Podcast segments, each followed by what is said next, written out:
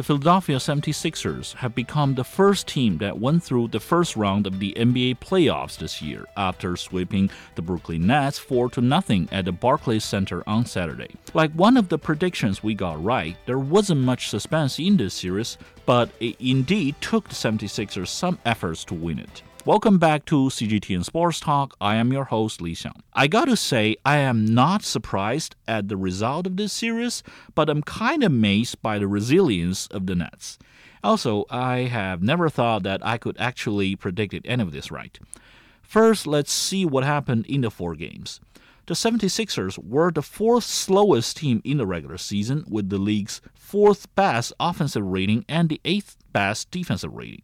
They limited the Nets' points to 92.5 per game and only allowed them to reach 100 plus once, which was in Game 1. Meanwhile, the 76ers averaged no more than 103.8 points per game and only reached 100 plus twice, including getting 102 in Game 3.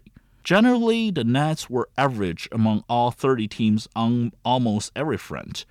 They did go through two blockbuster trades in the middle of the season by sending Kevin Durant and Kyrie Irving away. The team didn't have much time to build coordination for their reshuffled roster, so it's quite impressive for them to have a close series like this with the 76ers. One of the Nets' biggest successes was in containing Joel Embiid, a giant monster who averaged 33.1 points during the regular season. Embiid shot 20.1 field goals per game in the regular season, but only shot 13 in the series against the Nets. Whenever he had the ball, even outside the three point line, at least two defenders would immediately dive to trap him tightly enough to allow only 12 assists by Embiid while forcing 15 turnovers in total. Usually, this is when we think that James Harden would take charge and perform in a way that reminds you of the prime time when he won three scoring titles in a row and was named the MVP. But that's not what happened. Harden averaged only 17.3 points per game, even fewer than Embiid. There were highlights of him raining three pointers like he did in Game 1 for the 76ers to win, but the moments of him being blocked or deflected to miss the shots within the three point line were actually more memorable. Delivering 8.8 assists per game may be good for others, but not worth bragging for someone whose name is James Harden. It's true, that the Nets have excellent forward depth, including Mikal Bridges, Dorian Finney-Smith, Royce O'Neale, and an elite blocker, Nick Claxton. Both are good for containing Harden. But by watching the games, you know that most of these defensive resources are invested in shutting down Embiid. It's true that the 76ers don't have the best spacing, or a well run offensive system, or the best off ball moving habits of their players. But it's also fair to say that Harden no longer has the explosiveness, either athletically or in scoring, to make a difference. Whoever the 76ers will meet in the Eastern Conference semifinals, the Boston Celtics or the Atlanta Hawks, should keep that in mind. There is more for the 76ers opponents to remember, and that's the health concern of Embiid. He missed Game 4 because of a right knee sprain he suffered in Game 3. Coach Doc Rivers said there's swelling and pain being felt, so they did an MRI on Embiid's knee. The following are quotations from Rivers. From my understanding, they checked his knee out right after the game because he was complaining about some soreness behind the knee, which is always a scary thing to hear about with players. There was swelling already, which is way too early, so we did the MRI. Doc said the chance for Embiid to be ready for the East semifinals is probably 50% at best. Without Embiid, the 76ers stand no chance against the Celtics. Neither are they the favorable side against the Hawks. The Celtics have even better defensive resources than the Nets to contain Harden. The Hawks have the combination of DeAndre Hunter plus Clint Capela or Onyeka Okongwu to shut Harden out of the paint.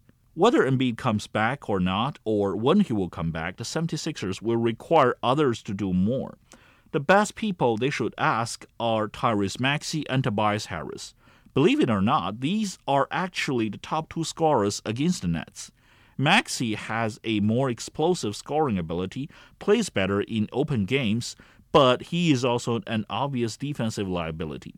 Harris is more solid and at least has the size to match Jayson Tatum and others in his position. Theoretically, the 76ers can assemble a squad to face either the Celtics or the Hawks instead of falling apart or giving up from the beginning. But let's face it, they need Embiid to come back even if he is only 60 or 70% healthy.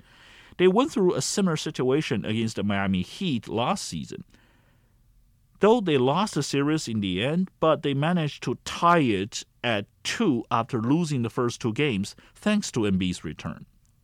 The Nets will begin the offseason with a squad that has apparent advantages and flaws. They have great depth in the small forward position. Both Finney Smith and O'Neale can even switch up to number four in a small ball lineup. Bridges has already shown the potential of an all star caliber.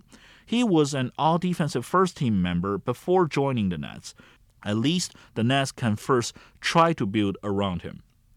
The team will need some big moves in improving their point guard and center positions.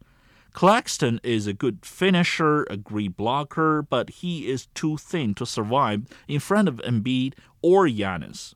Spencer Dinwiddie is good for a playmaker off the bench, but not so much as the second in command or the starting point guard for a competitive team.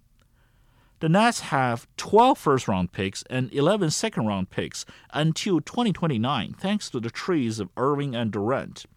It's crazy to assume that they will use them all for themselves. Bridges is worth way too much than his contract, which still has three years left for less than $70 million. Finney Smith is also one of the best for his type.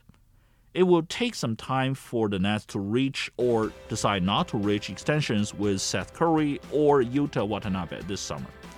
But the most uphill battle is to get rid of Ben Simmons and his toxic contract that still has two years left for over $78 million.